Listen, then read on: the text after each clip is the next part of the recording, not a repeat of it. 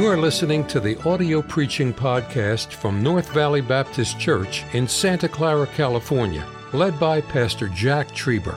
Though located in the heart of the Silicon Valley, you will hear fervent, old fashioned revival preaching from the pulpit of North Valley Baptist Church. It is our desire that you will be helped by this gospel message. Let's Bibles tonight, please, and go to Philippians chapter number one. And greetings from our family, and uh, great to be here at North Valley Baptist Church this evening. And what an honor, what a delight it is for Landon and I to be with you this evening. And our hearts and lives have been encouraged and refreshed this morning. And by the teaching, the preaching of God's word, the songs of the choir, and to hear you people sing. And our hearts tonight are encouraged. Thank you so much for all that you do and who you are in the Lord.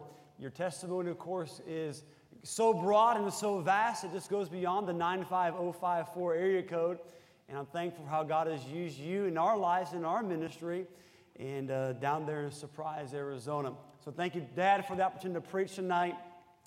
And uh, I'm so thankful for your example of faithfulness. It's good to see you. And many of you are probably saying, now, who in the world is that guy up there? Well, I feel like Naomi, you know, she went out full, but came back empty. I went out full and I came back empty.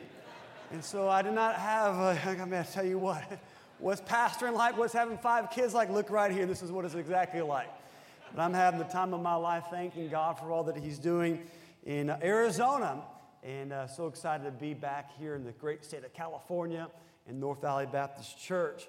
God has been good to our church there at Hillview. And uh, Pastor mentioned a few moments ago of the building that we just got this past year.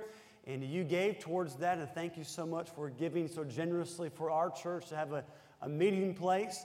And uh, God raised up people all across the nation to help us uh, to be able to fund that building, to be able to be uh, meeting weekly and uh, teaching and preaching God's word. So thank you so much for your support and encouragement through these years. Landon's with me. He's our oldest. He's 12 years old and 12 going on 35. And our assistant pastor, I think. And uh, we've had a wonderful time. Landon is, uh, is here tonight and he's keeping me accountable. He's keeping me humble. And uh, he has a, a, unique way of doing that. And this past Tuesday, we were uh, traveling together up in the Prescott area, and I was uh, working a basketball game and, and coming back home, and it was a, a dark Arizona night and kind of off the beaten path a little bit. And so in Arizona, it's a little bit different than it is in California with all the different regulations and laws uh, when it comes to the Second Amendment. so I was telling Lana, I said, you know, this is probably a good idea that when you're traveling in a, in a region like this, off the beaten path, and you know, you want to have something in the vehicle just in case, you know, an animal when you're changing a tire comes out and, and attacks you or somebody that wants to harm you or your family. And uh, you want to make sure you're always protected. And he said, Well, Dad, did you bring, you know, what you normally bring? And I said, You know, uh, I, I never leave the house without these two guns. And he said, Boy, Dad, we're in trouble, aren't we? I said, Yes, we are. Preaching about two weeks ago, and I got done and was walking the back door, and he makes a beeline to me, and I thought, Here comes a great word of encouragement from my firstborn son and he's going to let dad know how the Lord used him today to exposit the word and be an encouragement. He said, Dad, five times you said, I'm almost done. I'm almost done five different times. And you weren't almost done. well, so I'm almost done. Received great encouragement from Brother Oxendine tonight, always a word of encouragement. Well, haven't seen him in about five years or so. And uh, he reminded me 30 minutes tonight, 30 minutes. You know, we got to get home. And I do promise you this, it won't be very long because it is already 8 o'clock Arizona time, and 8.30 is my bedtime. And uh, so we'll be uh, stand up, speak up, shut up, and then we'll go home this evening. Well, let's uh, look at our Bibles, Philippians chapter number 1 tonight. And uh, my dad mentioned this morning in the Sunday school, the Sunday school hour uh, how that uh, I'm not supposed to be openly recruiting people down to Arizona. And so I promised him I wouldn't do that. But that secret meeting that we're having tonight, for those that know about it, to come down with us. We're going to meet downstairs following the service this evening in the choir practice room to make sure you get your, your package all ready to go for you as you come on staff at Hillview Baptist Church. All right, Philippians 1, let's stand together, please, and we'll read uh, several verses of scripture this evening. And I pray that God would use his word in your life this evening. Paul and Timotheus, the servants of Jesus Christ, all the saints in Christ Jesus, which are at Philippi, with the bishops and the deacons. Grace be unto you and peace from God our Father and from the Lord Jesus Christ. I thank my God upon every remembrance of you, always in every prayer of mine, for you all making requests with joy, for your fellowship in the gospel from the first day until now, being confident of this very thing, that he which hath begun a good work in you will perform it unto the day of Jesus Christ. Even as it is meet for me to think this of you all, because I have you in my heart, inasmuch as both in my bonds and in the defense and the confirmation of the gospel, that ye all are partakers of my grace. For God is my record, how greatly I long after you all in the bowels of Jesus Christ. And this I pray that your love may abound yet more and more in knowledge and in all judgment.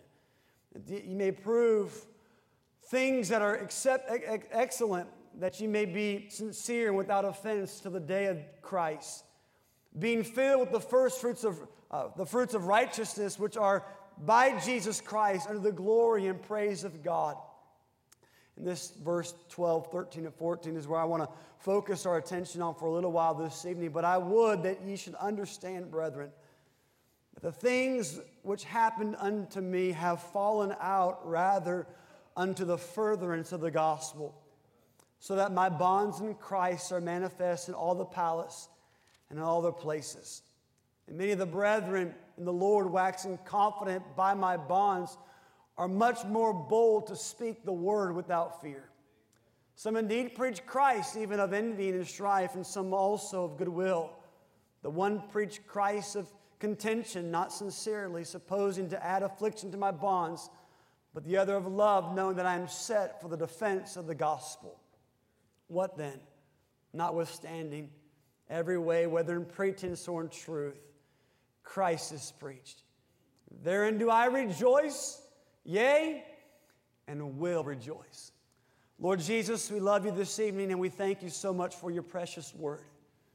Lord, it's a inspired word, and we thank you so much that this is not uh, something that was conjured up in the mind of man, but Lord, this is your eternal word given to us. And I would pray that you would bless it this evening. That God, that you'd give us a, a ear to hear, a mind to understand, and then a heart to live what is contained in your word this evening.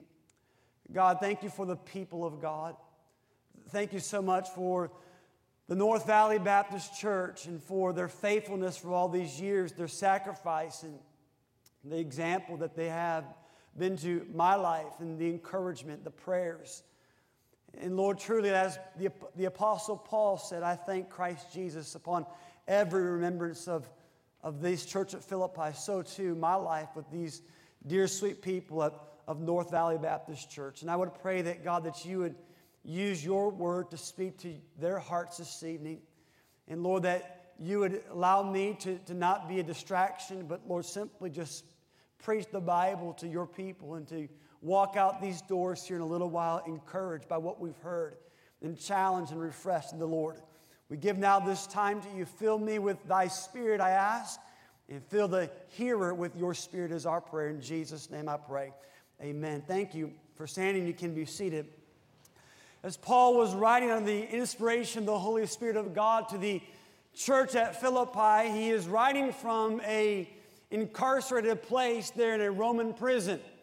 His purpose is to encourage those here at this rather young infant baby church at Philippi that they would not be worried about the welfare of their beloved Apostle Paul. Even though the Apostle Paul had full confidence in who Christ was and what Jesus Christ was doing in and through his life, he did not want the people of God to become weakened in their faith by what the Apostle Paul was facing in his circumstances. And that's the heart of a pastor, isn't it? Paul, as he was used there in Acts chapter number 16 to be so instrumental in establishing that church at Philippi, he had a deep love and affection for the people of God. He was not harsh to Philippi, he was not angry towards Philippi. But as the Apostle Paul would write, he genuinely and passionately loved God's people and people towards the Apostle Paul. Isn't that a beautiful thing this evening, how it should be? The pastor loving his people and the people loving those that shepherd and oversee the flock of God. But as he understood, as Paul was conscious of the fact that these young believers in Christ, as they saw him being persecuted and being incarcerated for standing for the faith of the gospel, he understood that their faith might wane. He understood that they could become troubled and perhaps even ask questions to God. Why would you allow this dearly beloved saint to be in prison? We understand in our life as we watch people suffer, as we watch people go through difficult times, as we see those that we love experiencing the valley of the shadow of death, sometimes our faith can weaken, can't it? Sometimes we can see a, a father, a mother, a child, those that we love going through adversity or going through circumstances, and it can compel us to ask the questions God, why would you allow that to happen? Why would you allow that difficult circumstance to take part in their life? Lord, if you are so powerful and if you are so strong, then why are you allowing your, your servant to suffer adversity through this circumstance? But I'm reminded tonight in our life as we sometimes go through trials and as we go through the storms of life and as we, even our own life, experience crises, this is not new to the life of a child of God, is it? As a matter of fact, Job wrote in Job chapter 14 and verse 1 that man that is born of woman is a few days and full of trouble. That might be your testimony tonight as you look back over the years. Yes, you can testify that God has been good and God has been faithful, but you know that there's been mountain times and there's been valley times that you've walked through that your life has been full of trouble. 1 Peter chapter 4 and verse 12 says, Beloved, think it not strange concerning the fiery trial which is to try you as though something that was strange happened unto you. Even Jesus Christ himself, speaking to his disciples before he would go away to the cross of Calvary, said, These things have I spoken to you that are in me, and I have peace, because in the world ye shall have tribulation. But be of good cheer, I have overcome the world. See, tonight the reality is it's not a matter of if you have a crisis in your life, but it's a matter of when you have a crisis in your life, how do you respond? And Paul, I believe, tonight in this text of Scripture is going to show us a proper manner to respond to the crises of life that we face. Notice what he says in verse 12, if you would please. He says, But I would that ye should understand. Maybe mark that word in your Bible this evening, the word understand. Paul had a desire for this church at Philippi to bring that knowledge to the heart about what was happening in his life. And what does he go on to say? The things which happened unto me have fallen out rather for the furtherance of the gospel. Well, let's ask ourselves the question tonight, church. What were the things that happened unto Paul? What was the crisis in Paul's life that he went through? Well, in Acts chapter number 21 and verse 33, we see that he was arrested in Jerusalem. Acts 22, the apostle Paul was nearly killed by an angry mob. In Acts chapter number 23, he stands trial in Caesarea and is under house arrest for two years. Acts chapter 27, the Apostle Paul was shipwrecked on the Isle of Malta. In Acts chapter number 28, Paul had spent two years in a Roman guard chained to a Praetorian guard there in the nation of the city of Rome. He's been beaten He's been stoned. Paul has been falsely accused. Paul living a life in constant pain. Paul going through hungers and Paul going through fastings and Paul going through all the pressures and problems of ministry and experiencing great crises. Paul said it best in 2 Corinthians chapter number 11 how he said that he was in perils often perils of his countrymen and perils of the churches, and he was shipwrecked. And night and a day he spent in the deep. He was stoned. He was beaten with rods. Yet, through all the circumstances the Apostle Paul went through in his life, Paul was a man that remained joyful. Paul was a man that had so much joy and so, so much excitement about what God was doing in and through him. I must confess tonight that so many times in my life I, I don't model this spirit that the Apostle Paul had in his life. So oftentimes in our life when we face adversity, and so many times in our life when we face crises, we want to quit, don't we? We want to throw in the towel. We want to question God. We want to give up, seek an easier path or an easier life. But through every circumstance that the Apostle Paul went through, he never questioned God. He never doubted God. He never got bitter, bitter or angry with God. He never got frustrated at God. And Paul was a man that, as the world was literally crashing all around him, had so much confidence and had so much trust in the Lord Jesus Christ. Crises did not make the Apostle Paul bitter, but it made him better. Crises did not make the Apostle Paul drift further from Christ, but actually, crisis made Paul draw closer to the Lord Jesus Christ. And maybe tonight in your life, you're in the middle of a crisis.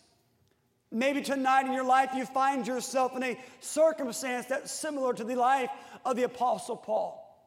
You may not be bound to a Roman guard this evening, but perhaps in your life your faith is being tested. Perhaps tonight in your life there's physical pain and suffering that you're, that you're struggling with or going through this evening. Perhaps there's financial problems. Perhaps there's a stress of a job that has wearied you. Perhaps tonight in your life there's grown children that have drifted far from God and are like the prodigal that has gone their own way. Perhaps tonight in your life there's loneliness. Perhaps tonight in your life there's personal discouragement. Despite our circumstance and despite our crises that we find ourselves in, I want to announce to this church tonight that you can have joy, that you can truly have the joy of the Lord. One, one of the easiest ways that we can determine spiritual maturity in the life of a believer is what it takes for the joy to be robbed from their life. Paul had nothing that he faced that would rob him of his joy. And one of the reasons why Paul maintained his joy in crisis was because he had the right perspective through adversity. He had the right perspective as he was facing crisis in his life. Tonight, for just a few moments, I want to speak to that subject for just a few moments. That's about joy in crises. How do we as God's people have joy in our crisis? How do we as God's people go through circumstances and, and challenges and difficulties of life, yet maintain a spirit of joy about us like the Apostle Paul did?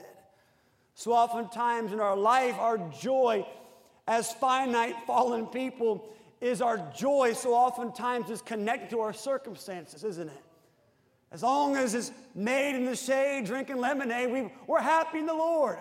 As long as the marriage is great and, and it's wonderful, we're happy. As long as the children are obeying and, and as long as there's finances in the bank and as long as uh, whoever is our political party that we associate with is winning, then we're happy. But what happens when those things are robbed? What happens when those things don't always turn out the way that we want them to turn out? Paul was able to have the proper perspective because he was able to rejoice in unpleasant circumstances because circumstances was not the thing that tethered Paul's joy in his life. Paul was a man that was always connected and always anchored in the person of the Lord Jesus Christ and the work of the gospel ministry.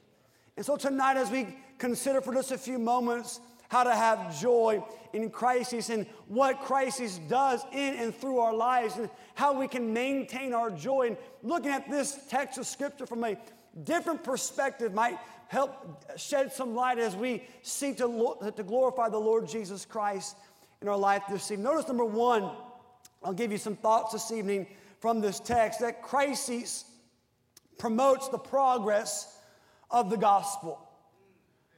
Crises promotes the progress of the gospel. This was Paul's perspective. This was Paul's eyesight was not focused on things that were merely temporal, but things that were eternal. What was Paul's perspective? Look at verse number 12. He said, But I would that ye should understand, brethren, that the things that happened unto me, notice what he said, have fallen out rather for the furtherance of the gospel. A forward movement, that word furtherance means in spite of obstacles. Was it a challenge for Paul? Oh, yeah, it was. Was life easy? No, it was not. But Paul understood that the things that were happening in his life was actually filtering through the hand of a sovereign God to put him in places that the gospel perhaps otherwise would not be preached. Look at Paul's perspective and how Christ promotes the progress of the gospel. Verse number one, here was his perspective. There it is Jesus Christ. The saints in Christ Jesus. Verse number two, the Lord Jesus Christ. Verse 5, for your fellowship in the gospel. Verse 6, the day of Jesus Christ. Verse 7 says, the confirmation of the gospel. Verse number 8 goes on to say the last two words there Jesus Christ. Uh, verse number 11 says, Jesus Christ. Verse 13, so that in my bonds in Christ are manifest in the palace. Verse 15 says, Some indeed preach Christ. Verse 16, they preach Christ. Then in verse number 18, Paul goes on to say, I will rejoice and do rejoice. Why? Because Christ is preached. Why was Paul able to have joy in crisis? Because he had the right perspective. And the perspective that Paul had was this that God is going to use my crises in my life that I am going through so that the gospel can go forward. Let me ask you the question, church. Is that your perspective? When you have hard times, when you have difficult times, is that what you think? Is that your first thought? Can I be honest tonight? That oftentimes is not my first thought. When my plane gets delayed, I'm not thinking, how can the gospel go forward? Uh, when there's financial trouble, I'm not always thinking, how can the gospel go forward? When Lakeland falls and bust open her chin and I'm taking her to the ER to get stitches, I'm not thinking at that time, how can the gospel go forward? I'm wrong for that. But Paul says in his life, those things that I'm going for, those things that are happening to me, are actually producing the progress of the gospel. And in your life, perhaps it just might be that God has you in a circumstance right now that perhaps you don't like or you didn't choose. That God is teaching you and God is molding you and God has opened up doors of opportunity. Why? So the gospel can go forward. Remember Paul the Apostle? He wanted to go to Rome, didn't he? As a matter of fact, in Romans chapter number 1 and verse number 10, how he thought that he would go there in prosperity and have a life of blessing and pleasure. But Paul did not go to Rome on a cruise ship. Paul eventually did go to Rome on a prisoner ship. And from that prison cell, Paul would understand that his prison would actually become his pulpit to preach the, the unsearchable riches of Jesus Christ. And through his suffering and through his crises, Jesus Christ would be made known. I wonder tonight in our life, if we are content and happy and rejoicing in the circumstances that Christ puts us through so that the gospel can go forward. That was Paul's passion, wasn't it?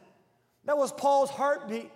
Paul had two motivations in his life, and that was first to know Jesus Christ and then to, to make Jesus Christ known. Paul said in 1 Corinthians chapter number 9 and verse number 16, For though I preach the gospel, I have nothing to glory of, for necessity is laid upon me. Yea, woe is unto me if I preach not the gospel. And Paul understood in his life that yes, he was in prison, and yes, he was incarcerated, and yes, it was not the path that he would have chosen. But Paul had the perspective that in the crisis, the gospel was going to go forward. It might just be that you might be in a a checkup hospital room this week for an illness that you didn't want or choose.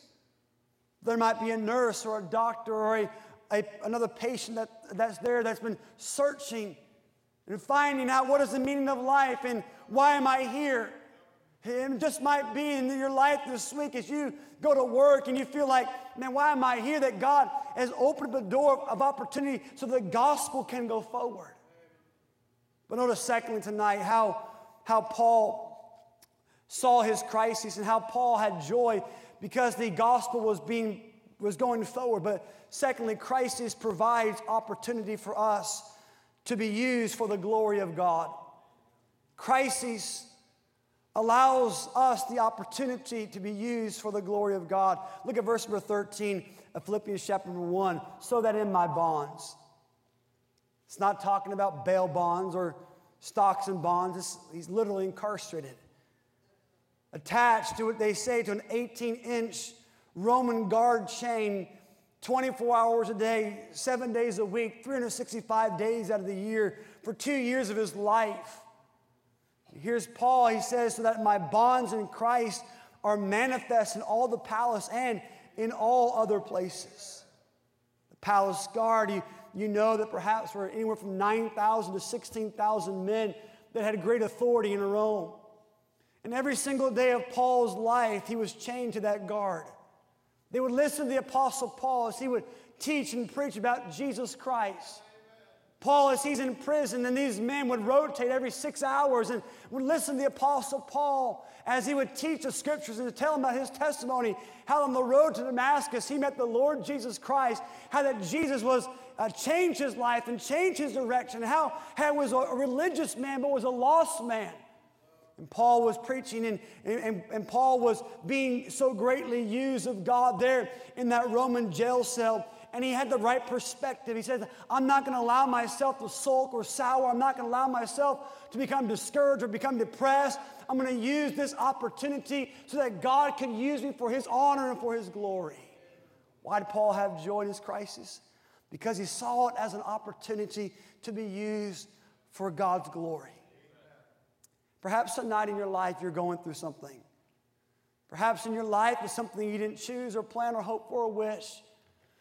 But it just might be that through that circumstance, like the Apostle Paul, God is going to use that to be your greatest impact, your greatest platform to bring people to the Lord Jesus Christ. I love Paul's perspective because Paul, as he's in Rome, as he's in prison, he didn't murmur and complain against God. He didn't question God. He didn't doubt God. He didn't see himself chained to a Roman guard, but, but Paul saw the guard that was actually chained to him and said, This guy, he's chained me for the next six hours. What am I going to do? I'm not going to talk about sports. I'm not going to talk about my hobbies or my interests. For the next six hours, buddy, whether you like it or not, you're going to hear about Jesus. You're going to hear about the gospel.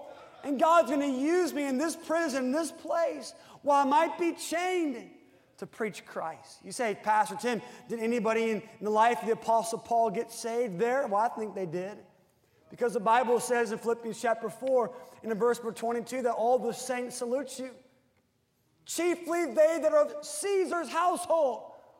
Well, how did the gospel get to Caesar's household? Well, perhaps through a small little four foot nine inch hook nosed bald unibrowed man by the name of the Apostle Paul. That's how it got there.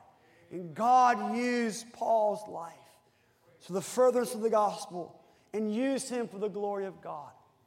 Now, you might feel like the Apostle Paul tonight. You might feel chained to a job. You might feel chained to a neighbor. You might feel chained to a lost relative. Perhaps God has placed them in your life so that you can be used for the glory of God for the furtherance of the gospel in that person's life.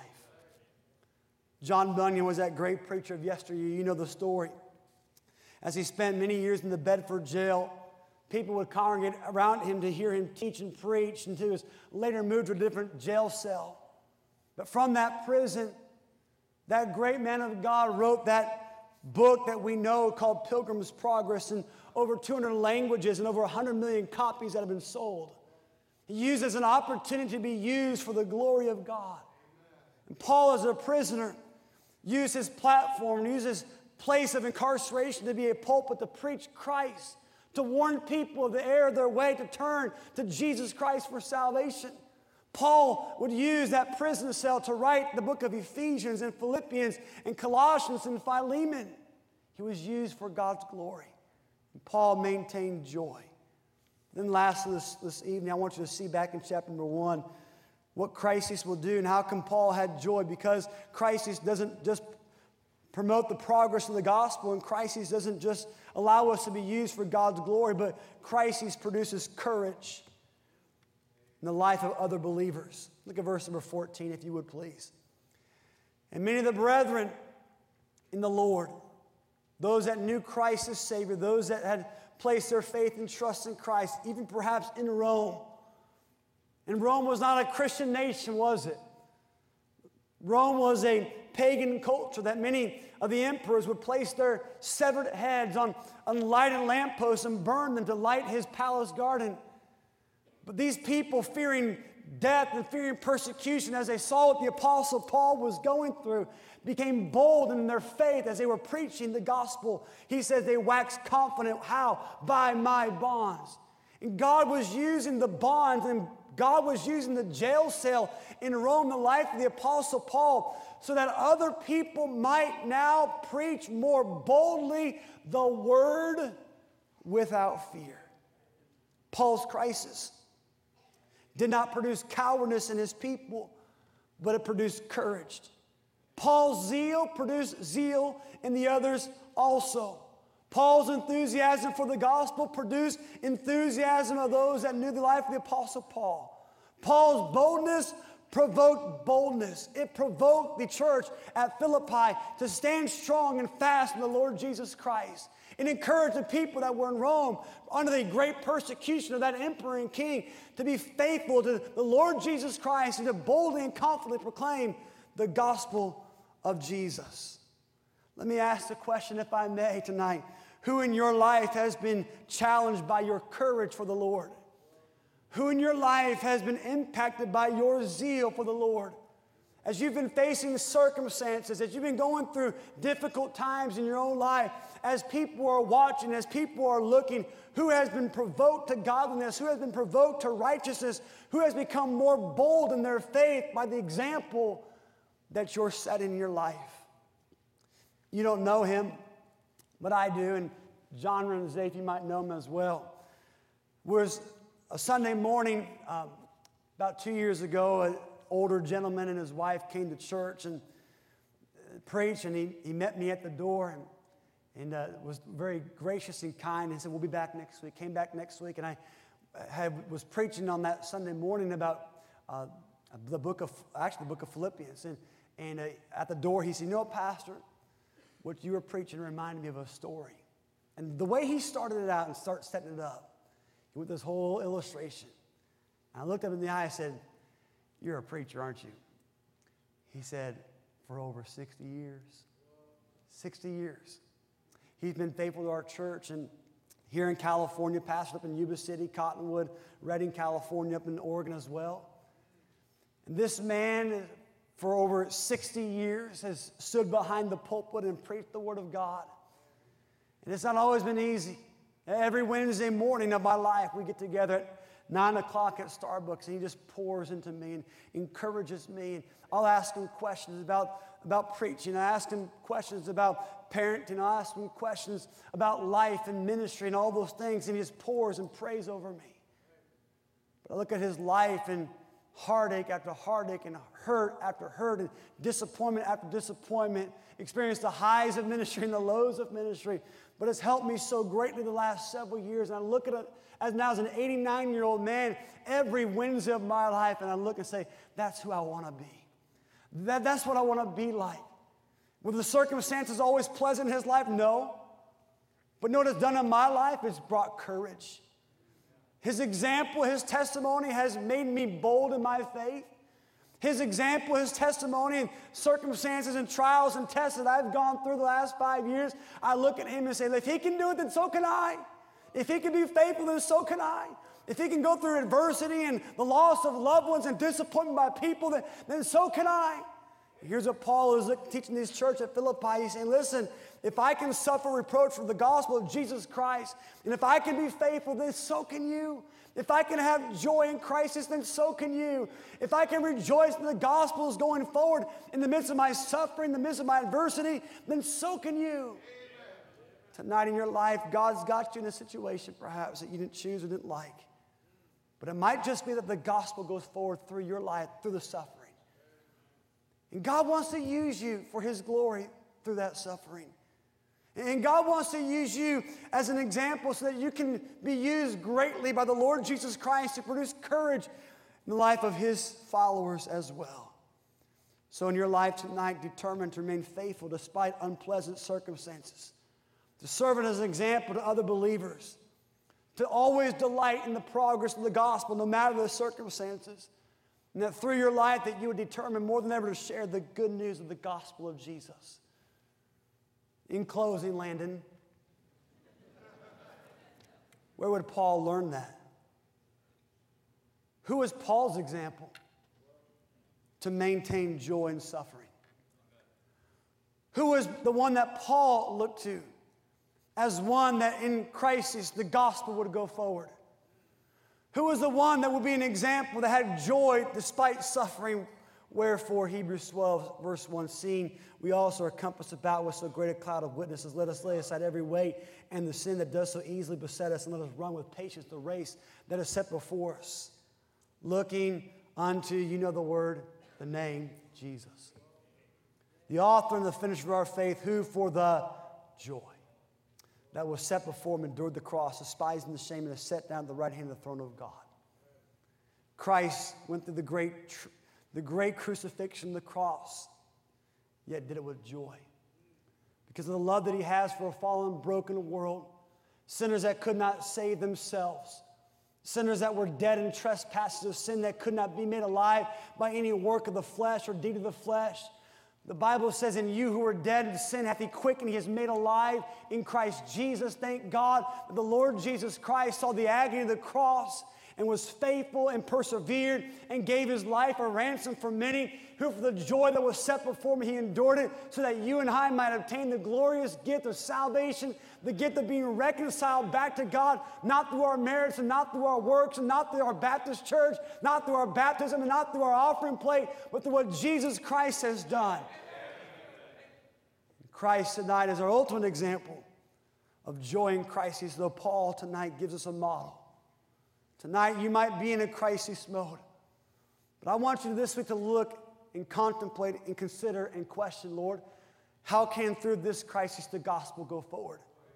Who are you going to put in my life this week to witness to and share the gospel with that through this adversity you get glory? And that through my suffering and through my sorrow, though I have a broken heart, God, that you just use my life for the furtherance of the gospel and for the glory of God. Tonight, let's be like the Apostle Paul that was joyful that the gospel was advanced. Let's be like the Apostle Paul that maintained the right spirit, that had the right focus, the right perspective, because it was the gospel and it was because Jesus Christ. Thank you for listening to the audio preaching podcast from North Valley Baptist Church in Santa Clara, California, led by Pastor Jack Trieber. For more information about our ministry or to find out how to get in contact with us, visit our website at nvbc.org. May God bless you as you serve Him this week.